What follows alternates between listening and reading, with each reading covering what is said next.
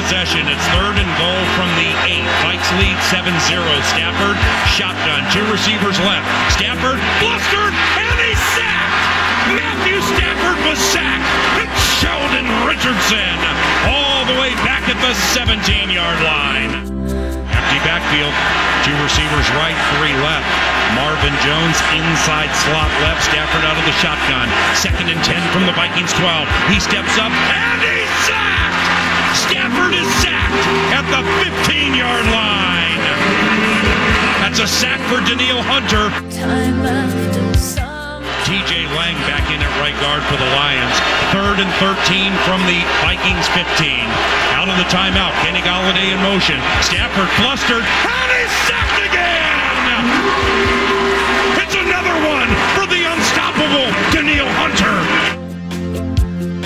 Johnson back in, first down. Stafford shotgun, pumps, hit, sack! Stephen Weatherly.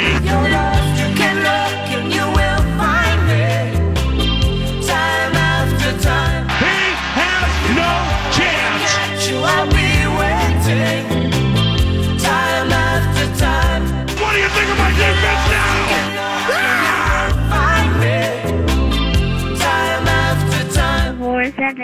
Been restored. The war has not been fought. Stafford shotgun. Goes back to pass on third down. Sees nothing. Flustered. And he's sacked for a fifth time. Matthew Stafford sacked for a fifth time. And that one goes to Tom Johnson. First and 10 Lions from their own 13. Johnson the single set. Stafford on a five step drop. Pumps to the left. About to be sacked for a sixth time. And he is. He's taken down. And by Danielle Hunter, who just hit the trifecta. Three sacks today for Danielle Hunter and 11 on the season. It's second and five from the Lions 36. Here's Mackensie with a blitz, and he nailed Matthew Stafford. This is really good. He has no chance.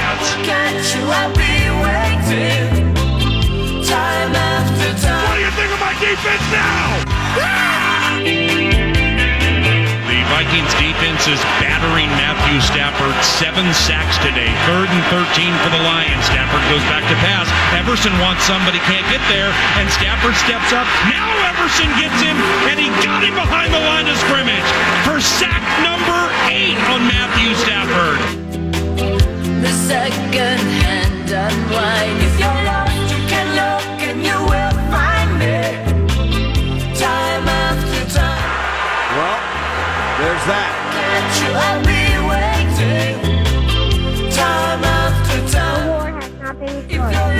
you can Second and 10 from the 11. Stafford, shotgun, five step drop, flustered, and he is sacked! And that's a team record! 10 sacks today for the Minnesota Vikings, and Danielle Hunter has three and a half. Congratulations, Danielle. You should be the NFC Defensive Player of the Week with that touchdown and three and a half sacks. Well done, young man. Time after time. Time after time. We're coming. Time after time. We're coming.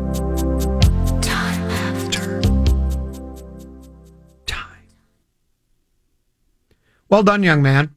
The idea spring sprang sprung from the brain of one of our listeners said, you know, with all those sacks, it might be a nice time to do a montage with Cyndi Lauper's time after time. I think that's the first time we've done a montage with Cyndi Lauper, right? Is that a program first?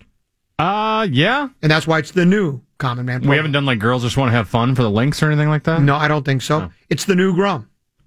The, I know a, a number of people are saying what's changed. Others are saying the changes are too drastic, and they don't even know if they can accept them. There are some people that have turned away; they want the old Grum back. But that's again further proof it's the new Grum. The first time Cyndi Lauper's been used, and it's um. I remember when that song first came out. I was spinning hot stuff. Here's what I'll tell you. Let's do this. This is one of my. This is one of um. This is from the old Grum. I'll say that went number one in 1980. Was either 83, 84, or 85. I'm going to go with 80. I'm going to go with 84. 84. It was her first number one hit in the United States. It was released January 27th, 1984. You nailed it. I nailed You're back. I'm back, and it is. Do you think that a old hippie such as me, tune in, turn in, drop out? Do you think it would be? Do you think it would be? What's the word I'm looking for? Diametrically opposed if I put that song in my top 100. That's a great song. I know, but what, but what I'm saying is because all mine are like, you know, they're they're you know, most of my songs were written by wh- whoever performed the songs, whoever wrote the songs, was generally speaking under the influence of a multicolored galaxy of uppers and downers and screamers and laughers. Did you know there's nothing more depraved than a man in the depths of an ether binge? So this is really not. This song is doesn't come close to to uh, to to to. Uh, You already have it in there. Oh, do I really? Yeah. Number 42. I squeezed it in. And it should be. It's a terrific song. She also had um, True Colors is True Colors favorite. is another great song. That's my favorite. That was a um, another smash hit, and I, I bet that went number one, and I bet that was also 1984 because I think it came from the same album. Um, She's so unusual was the name of the album, I believe, and that's when I was still playing hot. That's when that's what I did. I was a disc jockey. I was a sports director and a program director as well, but I was spinning hot stacks of wax top of the racks. That one was 1986, but it did go number one. It did go number one. Is it from the same album or is it not? I thought it was from the Given it was released in August 28th of 1986. This one was from her second album. which was Girls Just Want to Have Fun, or I don't remember the names of the album. I know one was She's So Unusual. I thought that was It's her- from the album True Colors. okay. Oh, that was it's a self-titled album, or that's the And it had a B-side. okay, Tina and the B sides. Okay, so there we go. We got a little music history for you once again, showing that I'm back, and then I I did spin, span, spun, hot stacks of wax from the top of the racks. Um, I was going to dive into something then uh, coming out of that off that. Um, thank you. Well, I can set up the show. That's what a lot of the good shows do. Because we actually have, we've probably put more into this program than we've put into a long time. As far as we've, a- I actually booked a guest today. Oh my gosh! He appears once a year, and we've increased that now to twice a year on the Grum. Uh, former Oakland Raider and Seattle Seahawk and Minnesota Viking linebacker Ben Leber will join us at about 155 today. I heard Mr. Leber on with Big Ticket, and I sent him a. This is what I. I Barreiro was talking to him about the Vikings in the game. Where's my phone? Give me another. Uh, it's actually a handheld computer, which doubles as a communication device. This is what I sent to Leber yesterday while listening to his guest stint. It said, This is what I texted him. And it, it reads as follows It says, Listening to you with Barreiro, I think you're nuts. Can you join me on air sometime this week? Do you think most people would respond favorably to that when you insult their intelligence, then ask them, Would you come on with me? He said, Of course I'm nuts. Would love to banter. I could do tomorrow after 145 or Wednesday after 1245. And I said, How about tomorrow, meaning today, 155 to 215? And you reached out to him Yeah. and he uh, graciously accepted that invitation. He confirmed. So Ben Leber will be with us coming up at 155. What I want to, I mean, I want to do some of the nonsensical stuff that we, we like to do with Ben, but I, I did want to ask him, it's kind of the midway point of the season, right? Mm-hmm. The Vikings have played eight games, right? And their bye comes at the eight, right smack dab. I think we've actually played nine, nine. games. Okay. So nine, nine games. A lot of other teams with a bye, it's Correct. midway point. Yeah. w- midway point point of the season. You know, roughly. It doesn't have to be exact, anyways. Eight or week eight, nine, ten. Yeah. it's about the middle. So, uh, uh, I thought why I would just get his thoughts. There was a couple of things, uh, a couple of his takes too on the game that I was kind of rolling my eyes, shrugging my shoulders, and shaking my head. Now, again, in all due respect, I realize that he played the game at a higher level than I did. Now, if you remember, though, he, as far as I'm concerned, he what what position did he play? Linebacker. Did he play? Was he a precise route running, sure handed pass catching tight end? No. Was he a offensive lineman? No. Did he play any wide receiver? No. Dabble it, dabble in the running back position. No. Certainly never played quarterback, right? I played both sides of the ball when I played competitive football.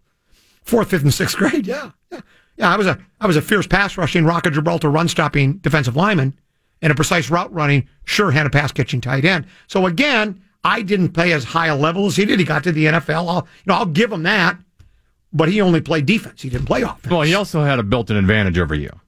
The system was set up against you, doing the heavyweights and the lightweights. absolutely was. It was. I've I've made that clear to people before. You know what I'm told they call it now? Is this true? It's called blue stripe. What? It's called blue stripe. They play all the weights together, but if you have a blue stripe on your helmet, you can only play on the line.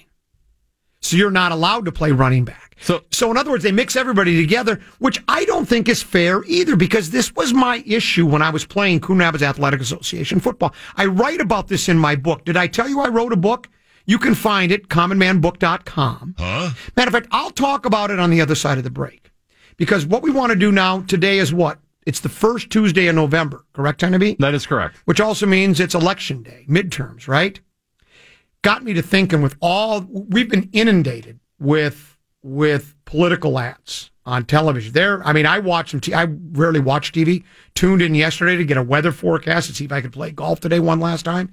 Every single ad was a political ad, and I thought to myself, and they're always, you know what they are. They're they're actually comical, and they're always whether it's the opposition party or the opposite, you know, whether it's the opponent doing a, an attack ad or political action committee doing an attack ad, they they make the person that's running for office sound like they're evil, like they're almost a serial killer, right?